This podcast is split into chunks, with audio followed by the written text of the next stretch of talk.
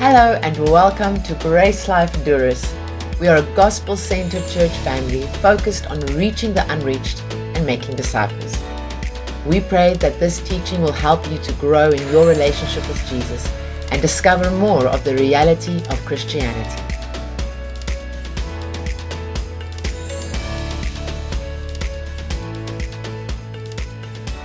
Hello everyone. Good to be sitting down and speaking to you again from the Word of God.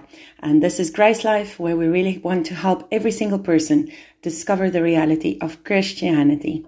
And it's so, so important. Um, so today I'm going to be speaking to you about being filled with power. Um, that is so the theme of today. And it's so relevant in today's day and age where we really need the power of God to see transformation in our own life, to see transformation in those around us and those we love, but also in the greater world to see transformation, as sometimes I look at the world and think everything has gone crazy. And uh, it can really give you a sense of feeling powerless and overwhelmed, uh, leaving you distracted sometimes just to not see what is out there or to really feel like hopeless because what can you do about it? But the good news is there is something you can do about it. If you're a born-again believer, there is definitely something you can do about it, whether that's in your own life, in the lives of those around you, or whether that is in the greater world at large. And that's what we're going to be looking at today. So let's start with prayer. Grab a cup of coffee. I've got mine. Grab your Bible and uh, let's go for it. So thank you, Father, for this time together. Thank you for your word. Thank you for the truth. Thank you that in everything you are leading us into green pastures. In everything you do, you are leading us to greater, higher places. Father, as we just come to you now, we surrender to what you have, to the word you have to share with us today. And we give you the authority and the right to show us who you are from the word. And we open our hearts to believe it, as we look at what you've come to accomplish through your work, Jesus, who you are, Holy Spirit, and that we get to connect to you as our Heavenly Father. Amen. Awesome. So we are going to just start at Acts two, verse one to four. So you can open your, your Bibles there. If you've got an electronic Bible, not a problem. If you've never read a Bible, just read with me. Listen to what it says. So Acts. This is now after de- Jesus' death. Um, I've been speaking through his appearances after his resurrection. Then he gets um, ascended to heaven, back to the Father. And now, only ten days later, we are in Acts two, ten days after the ascension of Jesus. And there's a big festival happening happening in Jerusalem called um, the Festival of, Harv- of um, Harvest. Or some call it the, the Festival of Weeks. And so there's a big party happening. And so here, um, it's called the Day of Pentecost. Okay, so when the Day of Pentecost had come, they were all together in one place. And suddenly there came from heaven a noise like a violent rushing wind. And it filled the whole house where they were sitting. And there appeared to them tongues as of fire, distributing themselves, and they rested on each one of them. And they were all filled with the Holy Spirit, and began to speak with other tongues as the Spirit was giving them utterance. So we're going to stop there and say, I'm going to speak to you about what this all means, because if you just read this at random, it's going to be like, what is happening here? Um, and so, have you ever watched maybe a movie where they start with the end in mind? They show you a scene from the end. And then they say, just after that, they say, seven days earlier. And then they take you back in the movie. And now that part of the end that they showed you in the beginning, now that makes sense. So I'm going to do the same with you today and just show you, where is this all coming from? Okay, so first of all, like I said, this was a big celebration in Jerusalem. Um, and if you go and read a bit in the Old Testament, if you want to, you can go and look there. Um, it's all it's all written down that the the um, the Jews or Israel was commanded by God to have certain festivals. And one of them was this festival that they had to come back to Jerusalem for, to celebrate Pentecost. And um, so there was a massive group of Jews um, coming back to Jerusalem for this special celebration. And it was called um, the harvest. You can call it the harvest, but it was called Pentecost. And um, during this time, Um, they would come back and celebrate. There would be lots of things that they would do. You can read up about that if you're interested in that. There's lots of significance in it as well. But all you need to know for now is that there is a lot of people in the city. And of those people, there is now one hundred twenty people filling, filling a room. And they have all believed that Jesus died, rose from the dead, and that he is who he says he is. He, they've also heeded his voice and waited for the empowering. Because in Acts one, we see that Jesus tells them, um, you need to wait for the empowering. Okay, it says here in verse five, for you will be baptized with the Holy Spirit not many days from now. Okay, and then in verse eight it says, but you will receive power when the Holy Spirit has come upon you, and you shall be my witnesses, both in Jerusalem and in all of Judea and Samaria, and even to the remotest parts of the earth. So we're going to look at where does this come from, this idea of what happened here. So last time we spoke, we spoke about authority. Realizing that Jesus, in his final words to his disciples, all authority has been given to me in heaven and on earth. He was giving them authority to go in his authority, in his name, and go and spread his message, his kingdom, not just in their words, but in how they lived.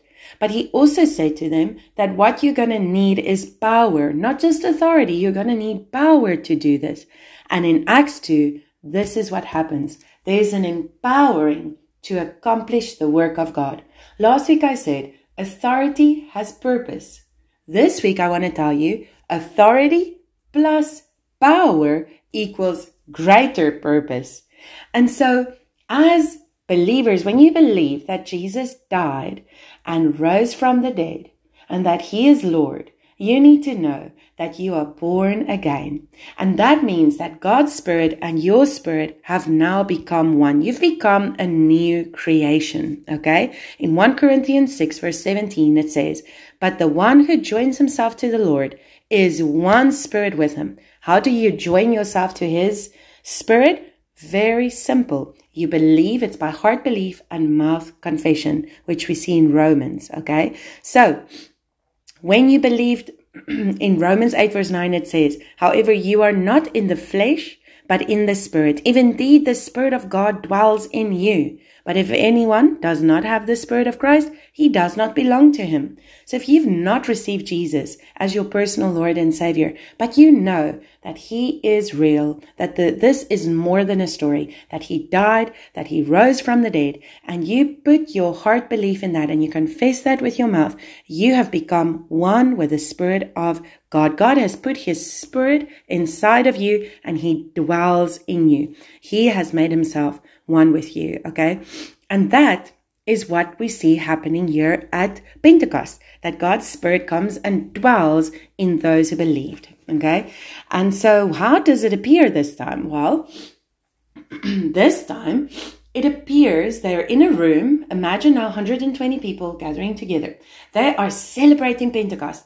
And then as they most probably maybe worshiping the Lord, as they're praying, this violent wind rushes in, you know, and I'm sure they were thinking, what's happening here? Because they're in a house. And then suddenly, even more weird, this fire appears on top in the room, and the fire kind of distributes itself on top of every person's head. And there's these little fires on top of every person's head. And then they start to speak with other tongues. Now, in this instance, their tongues could be understood. If you read further, they could preach in many languages. They could share the good news of Jesus in many languages. What was happening here? What does this all mean to us? Well, fire, even today, is really a symbol of, of power. If you think about how devastating a, a bushfire can be, um, if you think about the power of fire, it can be unpredictable. Um, you think about the heat that fire can give. Think about when it's winter and you put on the fire in the house. It brings heat. Have you ever stepped into a place where there is a fire burning? Doesn't it feel so, not just heat, but it feels so comfortable. It feels like you just want to grab a chair, sit down with a blanket if it's winter, and just enjoy that. So that's true today. But what did it mean to the Jews there? What was happening here? Well, we see that it all comes from their scriptures. Now, scripture means Genesis to Ma- uh, Malachi. That's referring to what the new, the Bibles today have called Old Testament. So in Exodus nineteen verse eighteen, we see this scripture. Now, Mount Sinai was all in smoke because the Lord descended upon it in fire. And its smoke ascended like the smoke of a furnace, and the entire mountain quaked violently.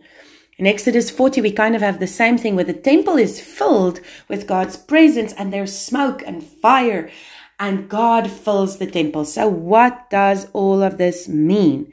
Well, every time in these instances where we see God's Spirit being present, we actually see that in the scriptures or the Old Testament, it many times is associated with fire, fire coming down. It's so important, especially when we see when they make the temple. The temple was the place that God would rest among his people. It would be the place that his presence would be among the people, his people who believed in him, who he chose. Okay. And so now this This presence was represented by fire, sometimes by smoke or by a cloud, but this was very significant to the, the men and women who were gathered in that room. They understood that this was more than just some kind of um, random spiritual act and fires appear, fire appeared. They would understand that God was saying, I am going back all the way to fulfill the scriptures that was spoken of me. And instead of you having to go to a temple where you had to be in one place to fellowship with me, to have communion with me, to have relationship with me. Now I am coming to put my fire, my presence inside of you, and you would become my temple on earth. The new temple of Jesus's body is us. Now God has chosen to live in us. How can he do it? Well, this is the incredible beauty of what Jesus came to do. Jesus is both beautiful, necessary, and significant. And we see this so clearly in scriptures. You see, without the work of Jesus, without what had happened at um, um, at his crucifixion, without out his resurrection, without him being ascended to the Father and going back to the Father, he could not send, he could not fulfill this work that he had to do. His work was accomplished on earth, and then the, the result, let's say the first fruit of his work on earth was that he could send the Spirit of God, the Father could send the Spirit of God, because now we who believe can receive the Spirit. The Spirit can dwell in us, make his home in us. And now we become Jesus's purpose on earth. We become new temples walking around that can reflect and show the whole world the power of God and the authority of God in the name of Jesus. Isn't that incredible? This is not something random and new. God didn't, actually in Jesus, he didn't do anything new. It is all, all already prophesied. It is all already um, drawn into the scriptures for us to see he was fulfilling it all. He was the point of it all. And the Spirit The, this Spirit filling us was the point since the beginning of creation. Okay? Imagine in the beginning, in Genesis one, we see God is there, and who is moving over the earth, over the darkness, over this void place, this place where there's no light? Who was there?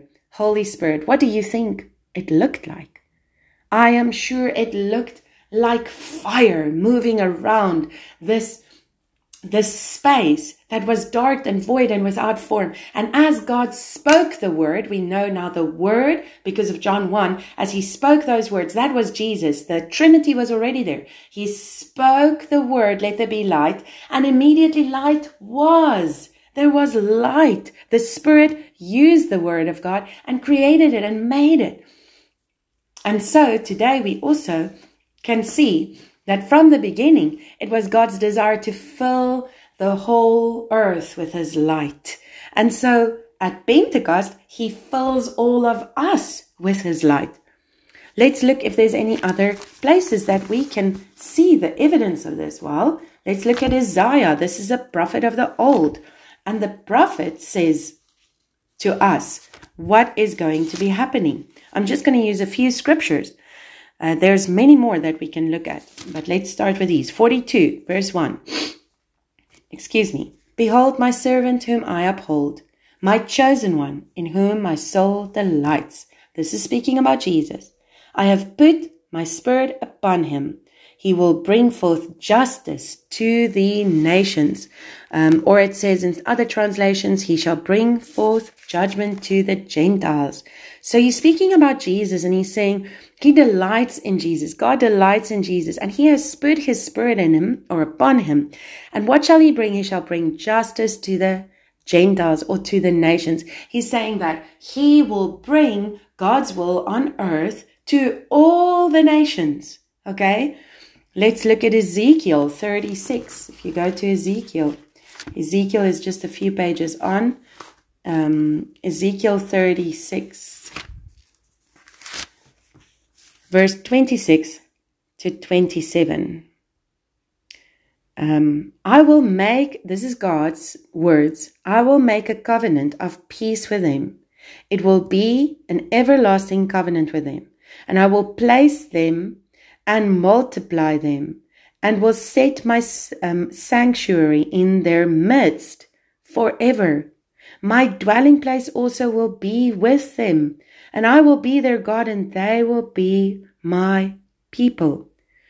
Um, so now, let's read it from the King James. A new heart also will I give them, and a new spirit I will put within you, and I will take away the stony heart out of your flesh, and I will give you a heart of flesh, and I will put my spirit within you, and cause you to walk in my statutes, and ye shall keep my judgments and do them.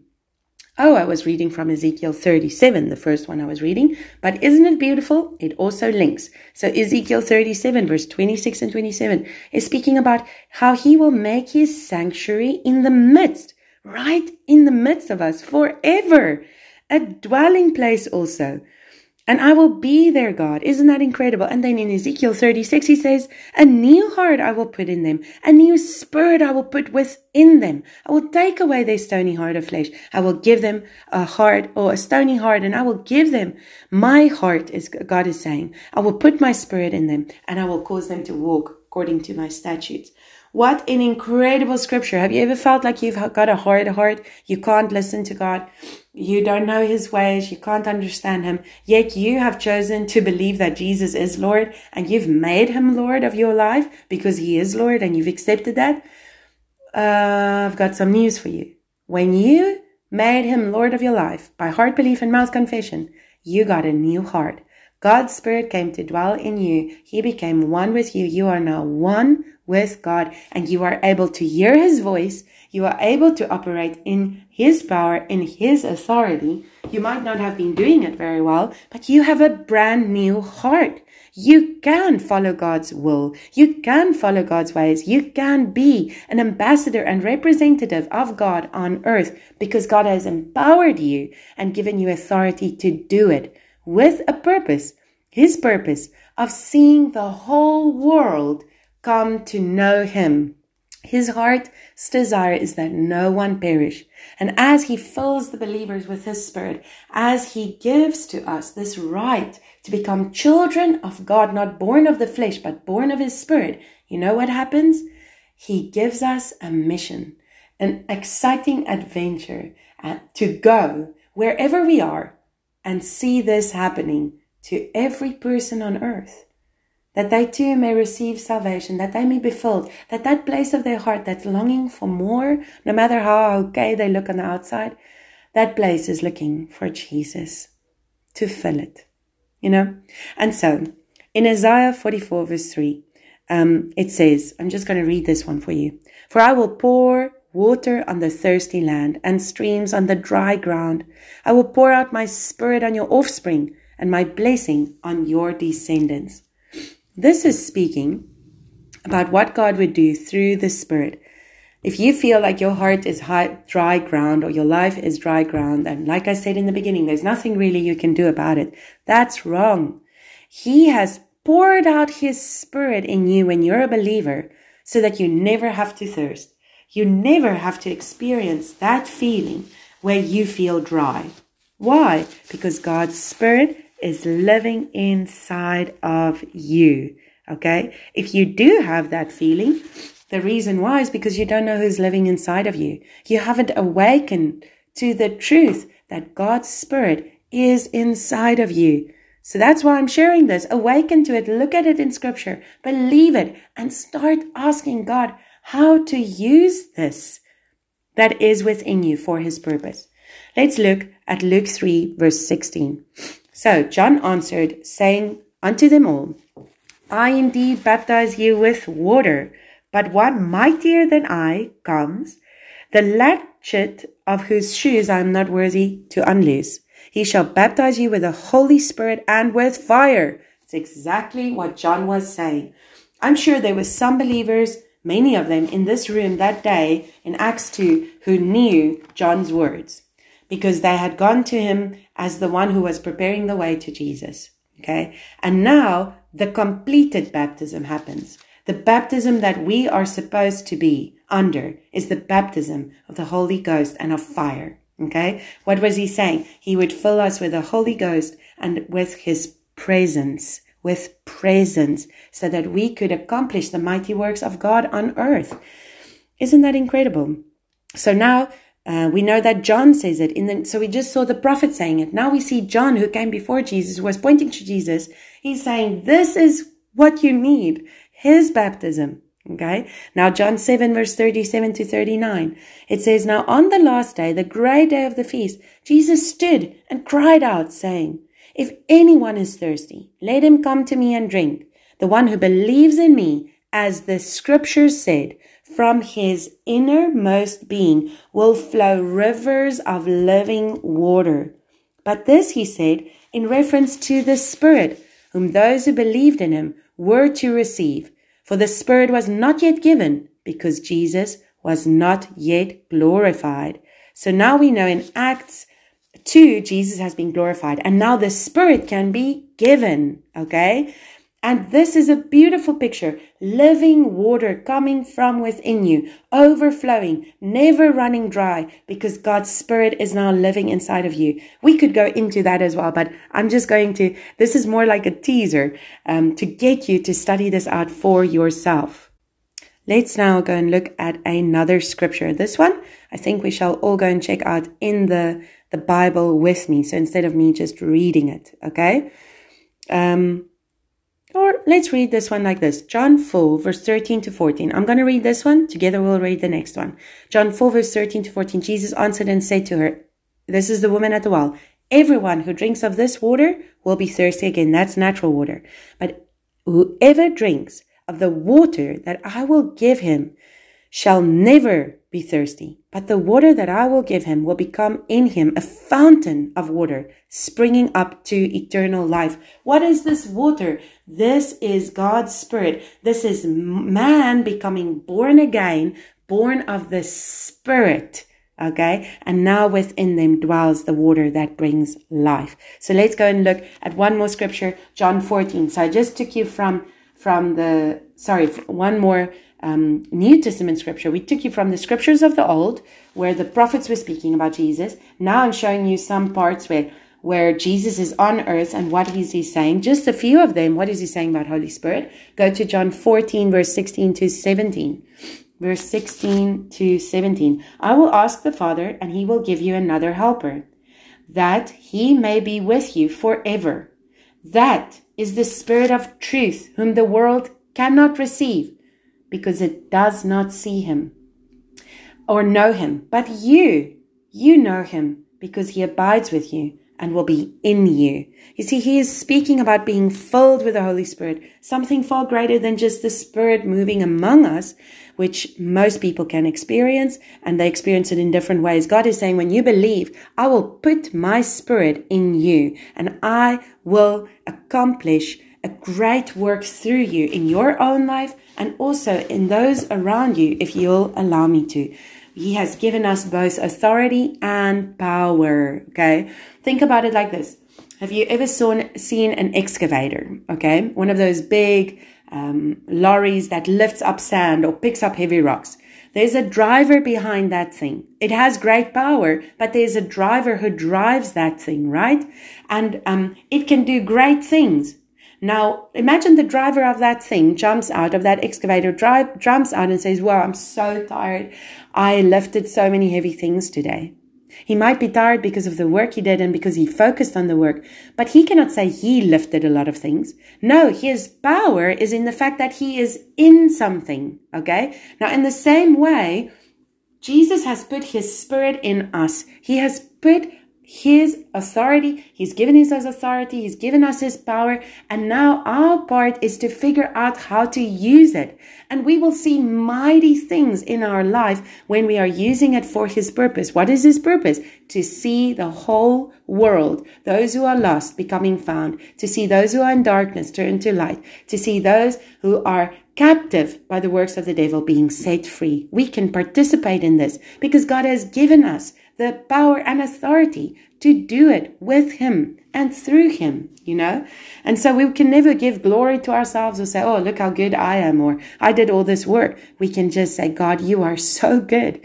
I can't believe that this could happen, be happening in my life and through my life.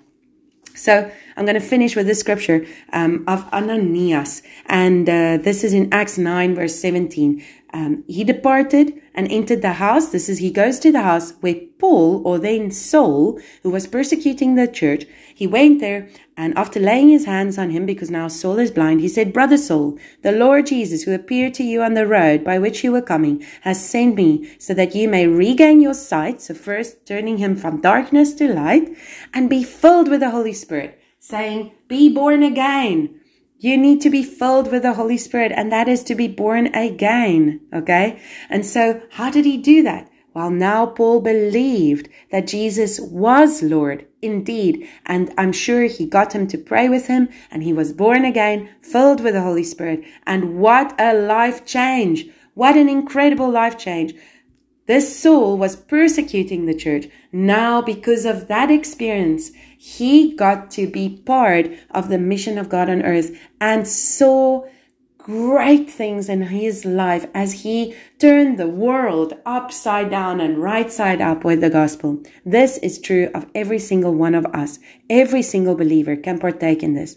In First Corinthians twelve verse thirteen, it says, for by one Spirit we were all baptized into one body. This is not speaking about water baptism. This is the baptism of the Spirit. We were all baptized into one body, whether Jews or Greeks, whether slave or free, and we were all made to drink of one Spirit. Beloved, I want you to know today, as we close this session, that Jesus' final work, like I want to say his best work, his final touch, was to give us his Spirit. How many years in my young life did I not know this? How I wish I could go back and tell the young me, this is what's in you. You have the power of God Almighty inside of you. You have his very presence. Now, don't make Holy Spirit just a power thing. There's more. It's his presence. It's a person. But within that person, we have the power of God, the creative power of God. The Creator who was there from the beginning is now dwelling and in, in each and every one of the believers. One of each and every one of his children are now born from above. And with that, we also got authority from Jesus, okay? He didn't just die, get, rose again, and then continued on his mission on his own. No, he gave his body authority. We are now the body of Jesus on the earth. He is in heaven at the right hand of the Father. And he is saying, you are my body. I am the head, but you are my body. We are all filled with one spirit. And together we can complete a great work of God on the earth. And we can see the world change. We can see our lives transformed. We can see our families transformed, our communities transformed, and the whole world transformed, and come to a revelation and knowledge of who God is. They can go from darkness to light, from being blind to seeing, and from being dead to being alive. If we will just partner with God, believe what he says in his word, and step up and step into it. Hallelujah. I'm encouraged. I hope you are too. I'm looking for it. Please send me testimonies or questions about this as you listen to this. And I'm believing that through our um, obedience to the word, that we're going to see great things in the name of Jesus. And we're going to be able to say, God, I got to be part of this adventure. I got to use the power and authority that you gave us to see your purpose accomplished on earth. You can find more of our free teachings on our website, w w w dot grace life dot co. And if you're ever in the Durrës area, we invite you to join us for one of our gatherings. Our aim is to help you discover Jesus, find family, and experience life. To contact us or to find out where and when we meet, visit our website, w w w dot grace life dot co.